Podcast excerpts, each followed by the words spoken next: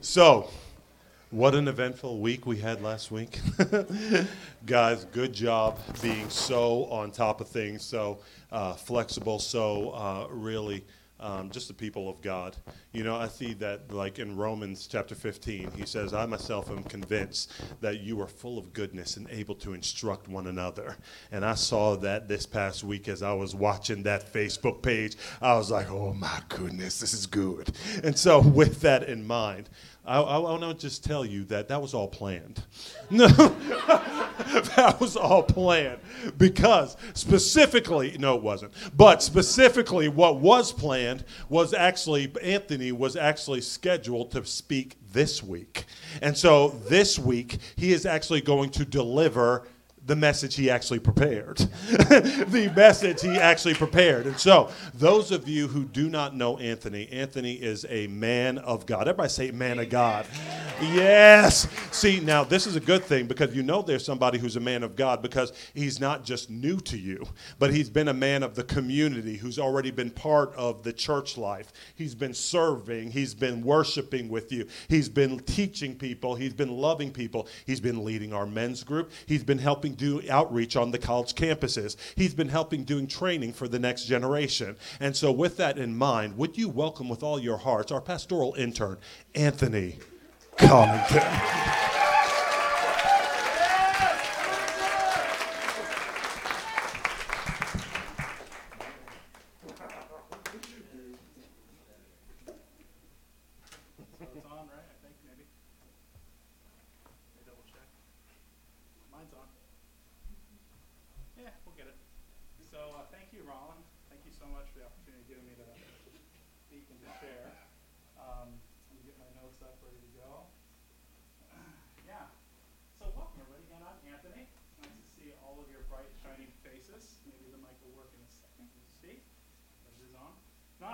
Preach loudly. Does that work? Yeah, buddy. Great.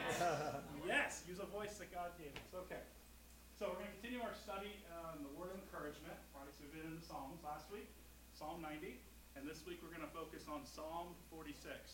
So if you have a Bible, old-fashioned style like me, or Holy Glow from your phone or tablet, feel free to grab it out. Yep, it's good.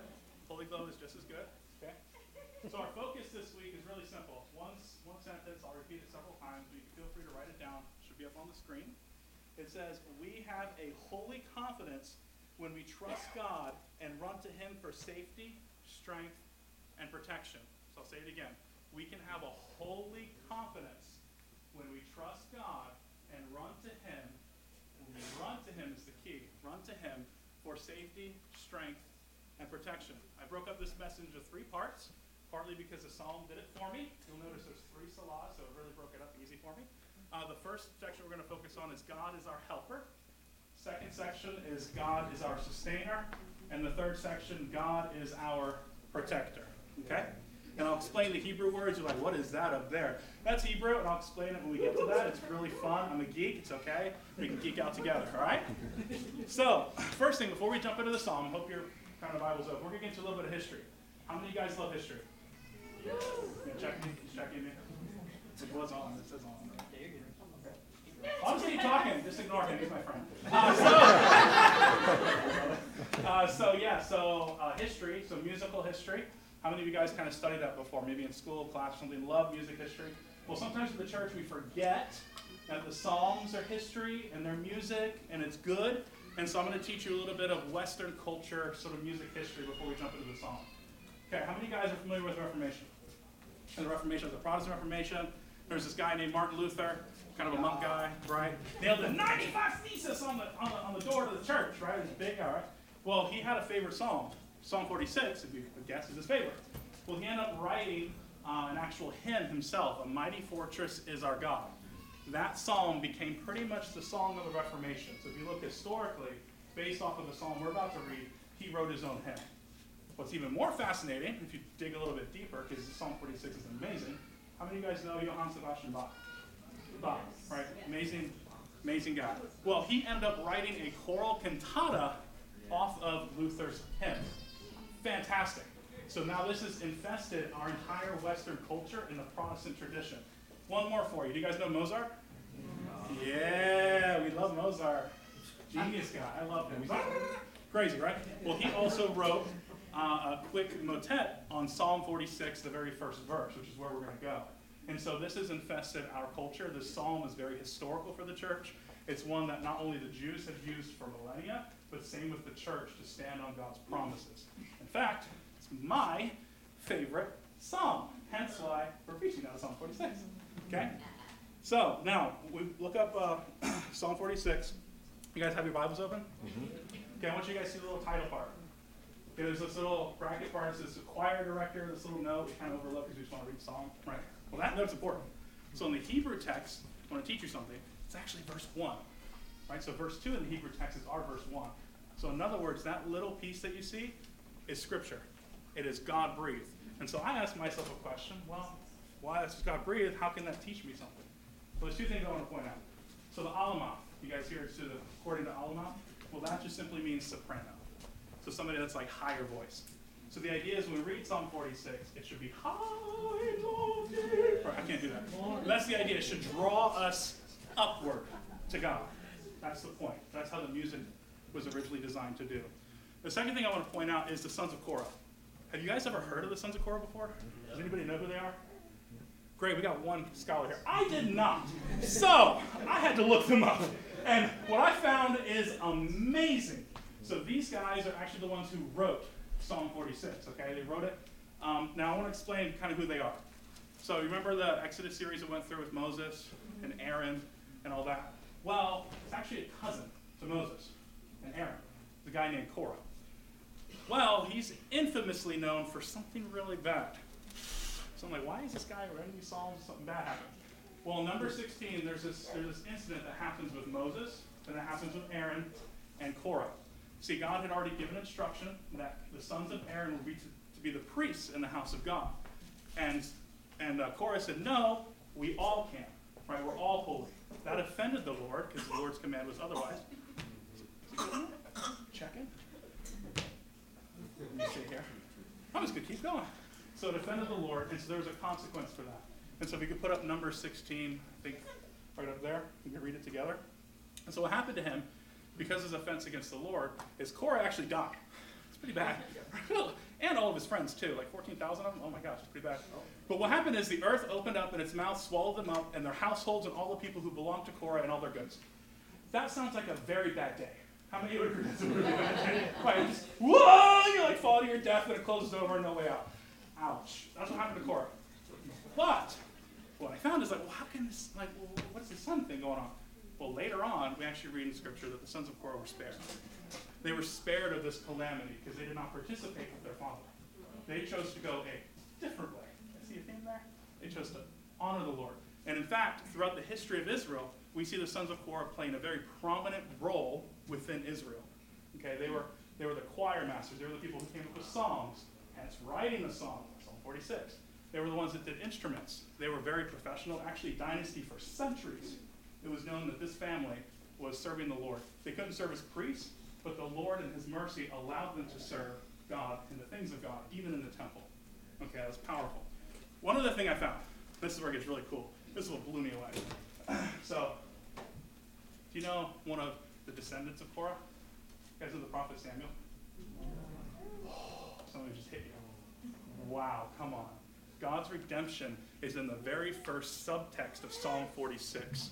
That God redeemed the sons of Korah for generations was faithful over and over and over and over again until the prophet Samuel arose and spoke the word of God for decades. That is powerful. And what's even more powerful is that God can do that for us today. Just the subtext, powerful. That if you have a black stain in your family, maybe an uncle, father, mom, dad, great grandfather did something and your family is known for something, God can redo that and redeem that, and you and your family going on can be different. In the name of Jesus. Wow, and that's just the subtext. We haven't got to verse 1. I was excited. I hope you're excited. That's amazing. Are you guys not amazed? Like, wow.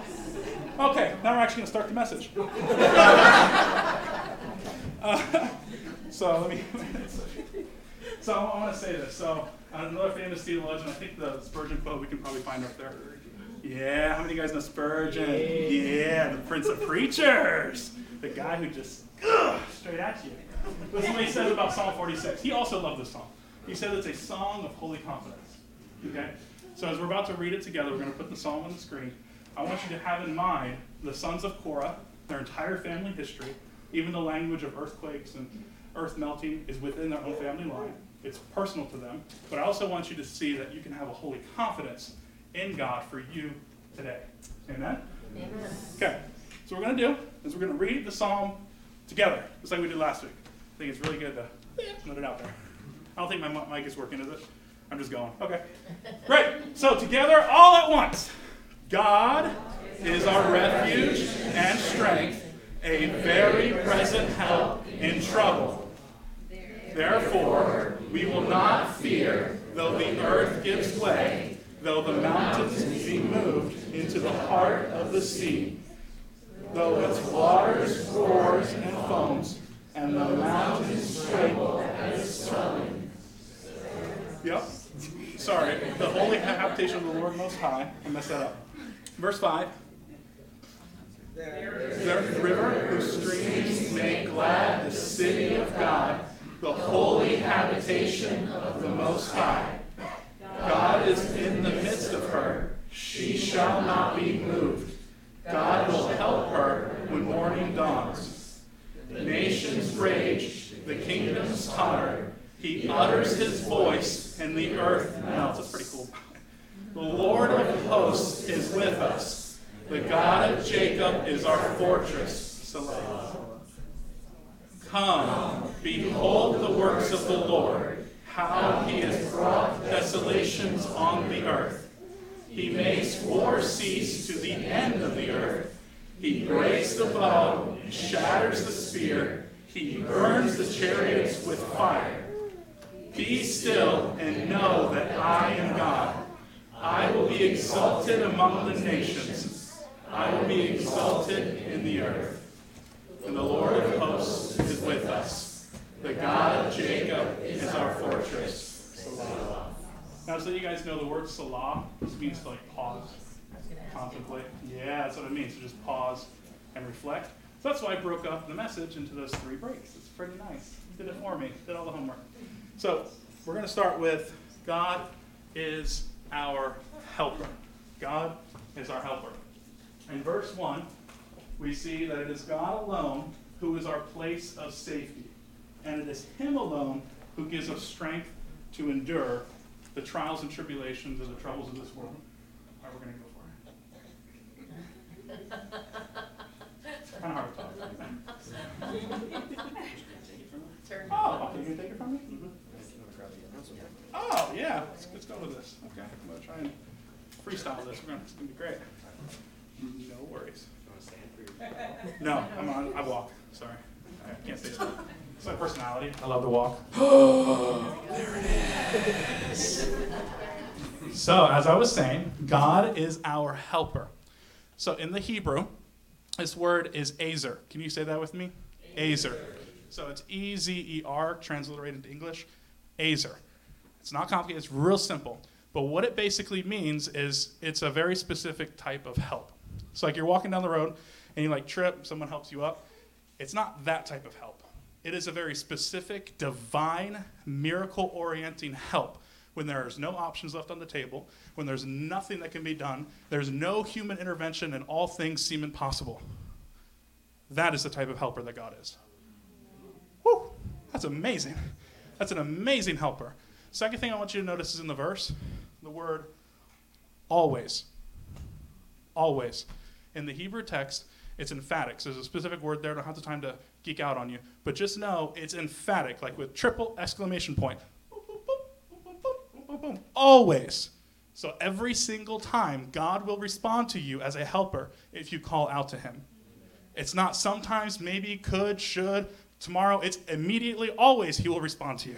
And every time, always. Isn't that good news? That's great. So God is our helper always, okay? And so God is trustworthy and reliable, and we can be confident that when we call out in distress, we will always be found by him. Amen. So, one of the greatest prayers, so this, this is really cool, really practical, break it down for you. God is our helper. One of the greatest prayers you can find Lord, please help me. How many of you guys prayed that? Prayed that this week, this morning with kids, whatever I did. So, it's, it's, so sometimes we think it's very trivial, like, okay, God, just please help me, and we just go on with our day. And no, this is a very beautiful prayer. God loves that prayer. Do you know how much He loves it? He loves it so much that He named a name after Him as Helper. That's how much He loves it. So whenever you need help, it's a beautiful thing to just cry out to God, even if you have no other words to express, but just help me. Help me, Lord. Help me. And He'll respond every single time. So in verse 2, therefore we have nothing to fear. Nothing to fear. You hear me, church? You have nothing to fear. Why?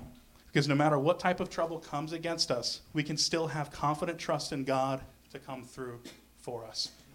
Always. Always, always, always. And so, even if you feel like right now that your life is kind of toppling, like in verse 3, the seas are rising up, the torrent of the waters, the mountains are trembling all around you, and you don't have a way out, God can respond to you today. You hear me? He can. This is very practical. It's not something that's distant in the past. This is today. Our God still does this for you today. He can become your helper. Okay? So I'm going to put up this up here too. You can put this in your notes. Whenever we give control over our situations to God, we will experience confidence and peace, even if the mountains quake and fall into the seas around us. So we can still have confidence and peace. Amen? Okay. Pull up my notes here. It's hard with a mic in this at the same time. It's going to work. Ah! So, section two, we're getting into verse four to seven. God is now our sustainer. So, where we talked about God's our helper, He's our ezer, but He's also our sustainer. So, one of the things you need to understand is that there's talking about the city of God. That's Jerusalem. So, how many of you guys kind of heard of Jerusalem? Maybe some, you know, history with Israel and things like that. Well, one of the things we have to understand is that it is their special place. Special place. How many of you guys kind of meet with God and you kind of have a special place? Okay, can you identify, like, this is my spot. I know I go here and I just feel his presence and he just responds to me. It's my favorite place. Well, I kind of have one of those too. It's in Pennsylvania. And here in Chicago, it's in a closet. but in Pennsylvania, it's in the woods, which is great next to a river. And I love that. And so this is, this is their special place. Jerusalem is their place where they meet with God. It's synonymous with God's presence. And so anytime scripture is really talking about Jerusalem, especially when we're singing about it in a psalm, it's referring to God's presence being with his people. And it's where they would go to meet, right? So you have the Day of Atonement, you have the sacrifices, you have all the festivals, you have all the feasts. They would take place in the central area, it would be around the temple in Jerusalem, okay? So this is the holy city where the Most High dwells, right? We're talking about in the verse, okay? So now I want you to notice something else. The river, it gladdens or delights the city of God. Okay, there's a special river that gladdens and delights the city of God. It's very different than the torrent waters in verse 3. So I want you to see it's different than the world out there that comes against you. This water is gentle, it's peaceful, and ultimately brings life to sustain you through all of it. Okay? Now, if you want more study, so there's a lot of other end times eschatology type stuff here. We, we can't talk about it today. But if you want to, write down Revelation 22, talks about a river out of Jerusalem, or Ezekiel 47 prophetically prophesies that. Okay, so you can read that. But what I do want to focus on is a picture. I have a picture. Ha ha! You guys see that? So all things stealing from Google is good. So that's what I did. That's for, for real, uh, copyrighted. Uh, but so it's uh, it's uh, it's from a news article back in 2004. This is the pool of Siloam. Have any of you guys kind of heard that in the Bible before? Maybe roughly. It's kind of obscure but I wanted to kind of bring it to the surface today. So this pool, this is actually located just outside of the gates of Jerusalem, so just outside the wall. So not too far, very, very close. Okay? So I want to tell you a story of why this is so important. So back in Isaiah 8, uh, you can see that they talk about this water. So it's basically a little spring, little bubbling up. So if you see the topography, if you're good at science, you know, water table, water goes lower. Well, this is kind of the lower part in Jerusalem, so water would collect there naturally. It just was outside of the city gate at the time. Okay.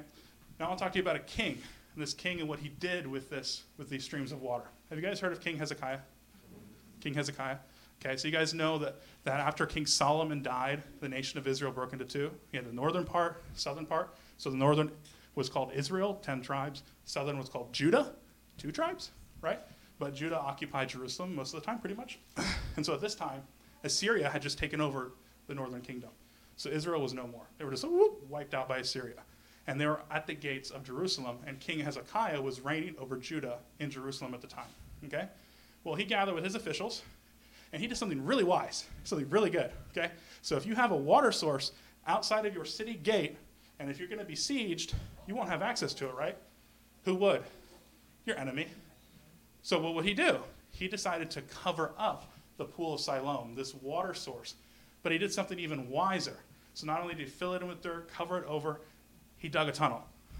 He dug a tunnel from behind the city wall into the pool underground.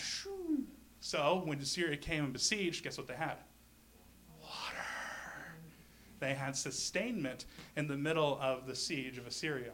Now, the story goes in the Bible that King Hezekiah eventually cried out to the Lord, right? He said, God, please forgive us, show mercy. And guess what? If God's a help, what does he do? He helps. And what he did in that moment was send a big, mighty angel. Angel of the Lord killed 185,000 people. That's a massive army in one night. You hear me? God just wiped out the Assyrians with no hope of trying to take Jerusalem and Hezekiah and the city of Jerusalem was saved. And so a lot of commentators and scholars, I was researching this, point that this is the psalm attributed to that moment in history. That is powerful. So, though the nations rage against the city of God where the Most High dwells, there is safety and sustainment in the midst of it all. Now, okay, that's good history. What does it have to do with me, Anthony? Here, here's what it has to do with you. Some of you here, during the pandemic, so we're real practical, hit home. Some of you here have lost your normal access to provision. Some of you lost your job. Some of you with childcare, it's been a nightmare. Some of you with different problem situation, housing, all kinds of stuff have assailed you out of nowhere in the last two and a half years. But I'm here to tell you something. God is building a tunnel. Do you hear me? God is building a tunnel where there seems to be no way for you. God is building an access way to a sustainment source that you don't know about yet. If you would just hold on, cling to God, and trust that He will provide for you in the midst of it all, He will. But it requires you to be humble, like King Hezekiah, admitting you have no other choice but to trust, to trust God. And you can have confidence standing that God will provide a way and build a tunnel for you in your life. Amen? I know some of you need to hear that. God is making a way, He's building a tunnel.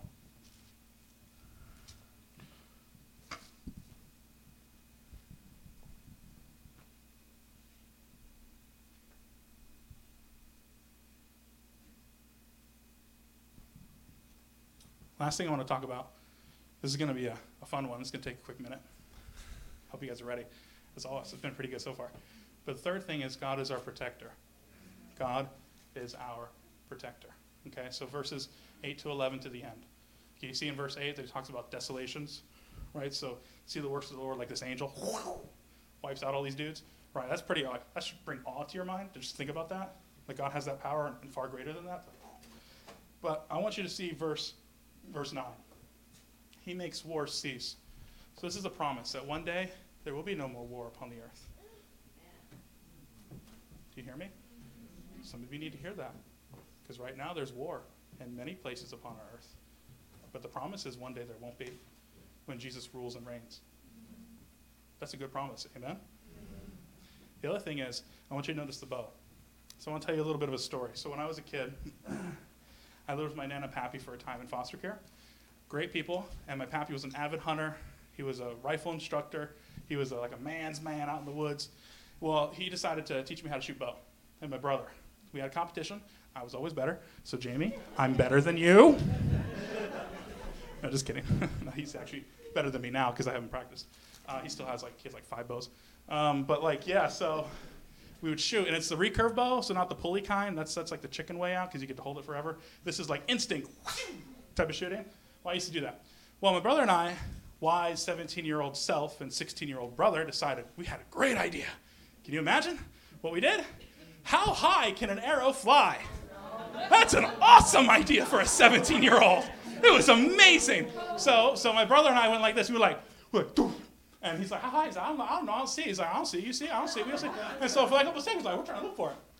And then, you know, you guys know science, the law of gravity. Yeah, well, I done forgot that, and then I remembered it in that moment.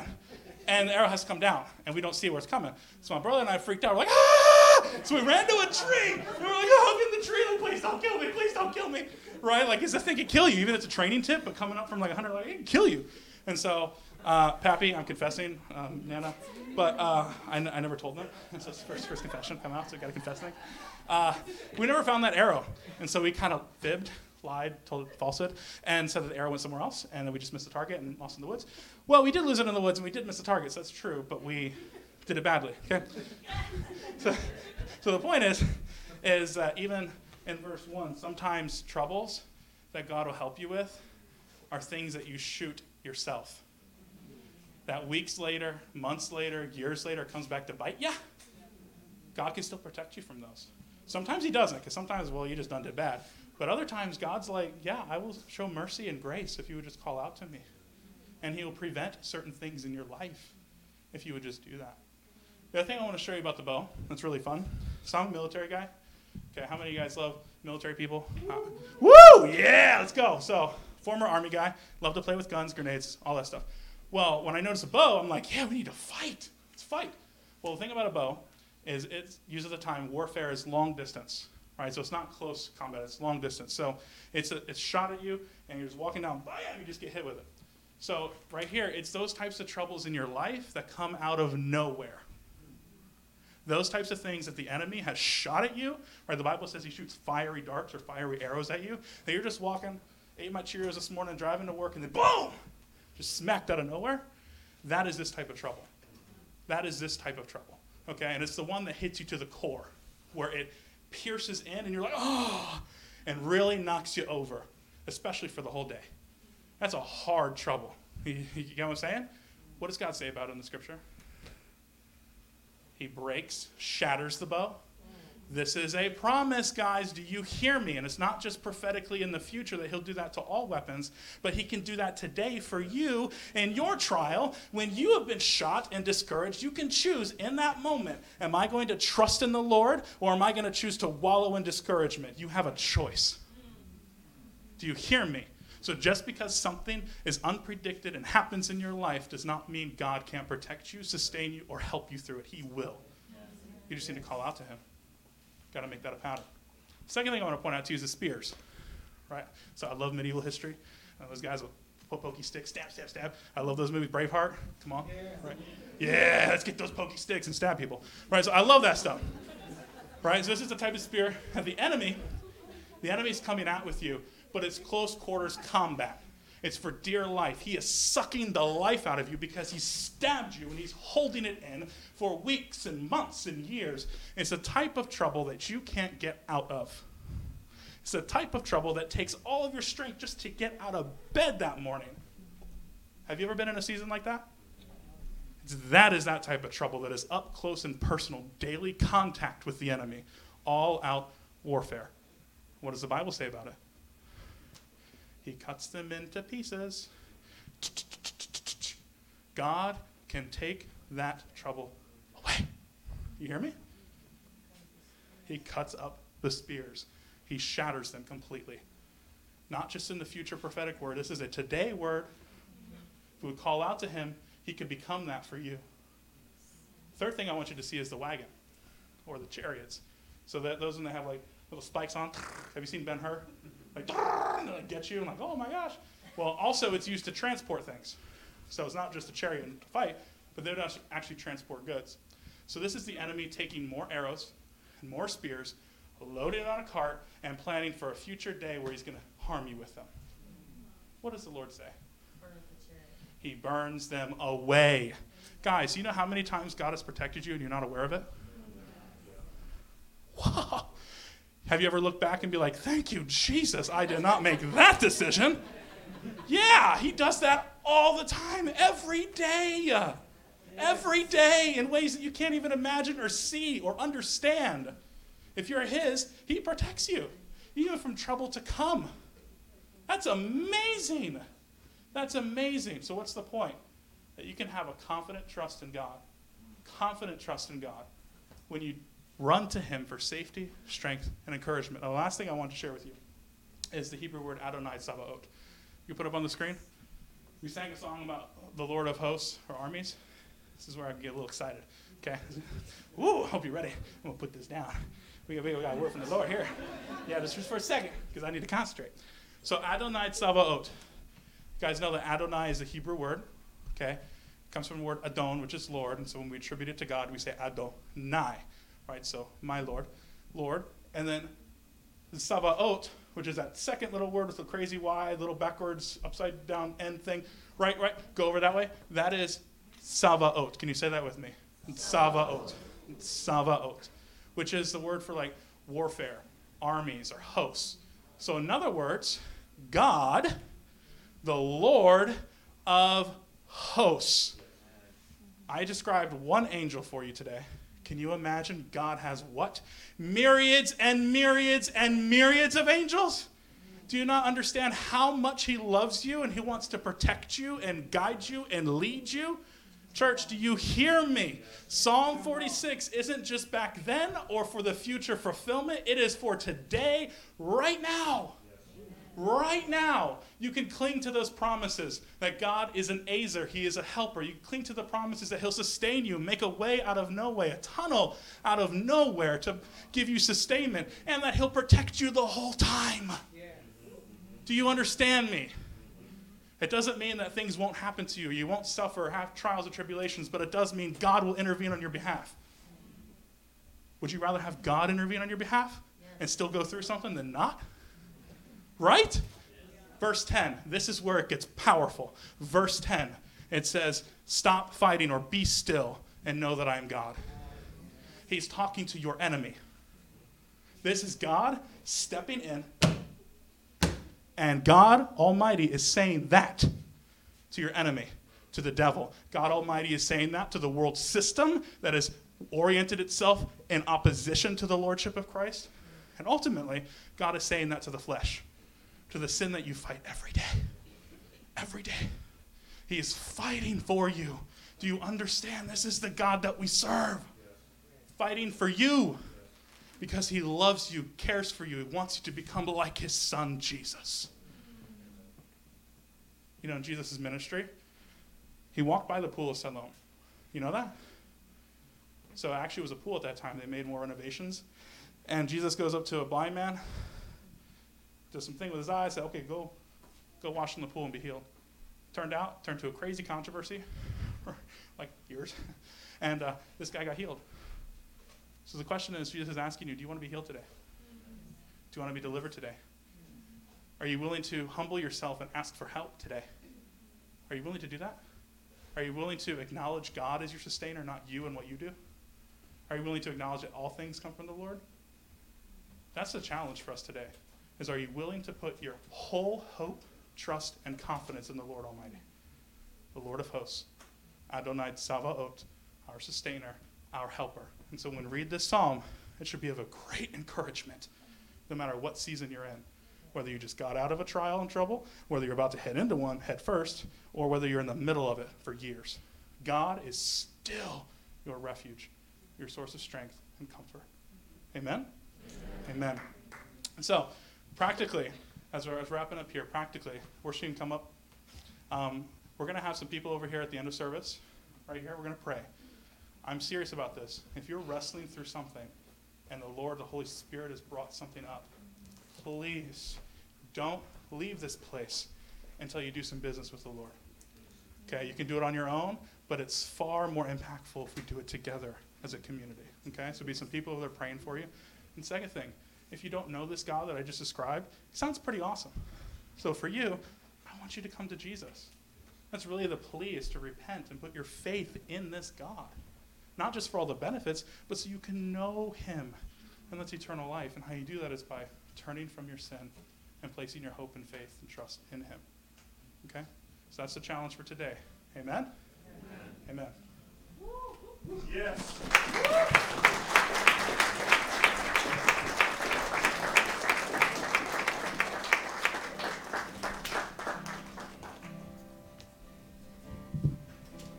How about that word? Come on now, give Jesus a hand clap. Now, what we're going to do is we're going to go back into worship now for those of you who are new with us. But in the middle of worship, we're also going to have a moment of communion where we're celebrating the death, burial, and resurrection of our Lord Jesus Christ. And so, if you have not yet gotten one of the communion cups, there is a basket coming around. And if you would take one of those communion cups, pay attention during worship. We're going to celebrate it after the first song, okay?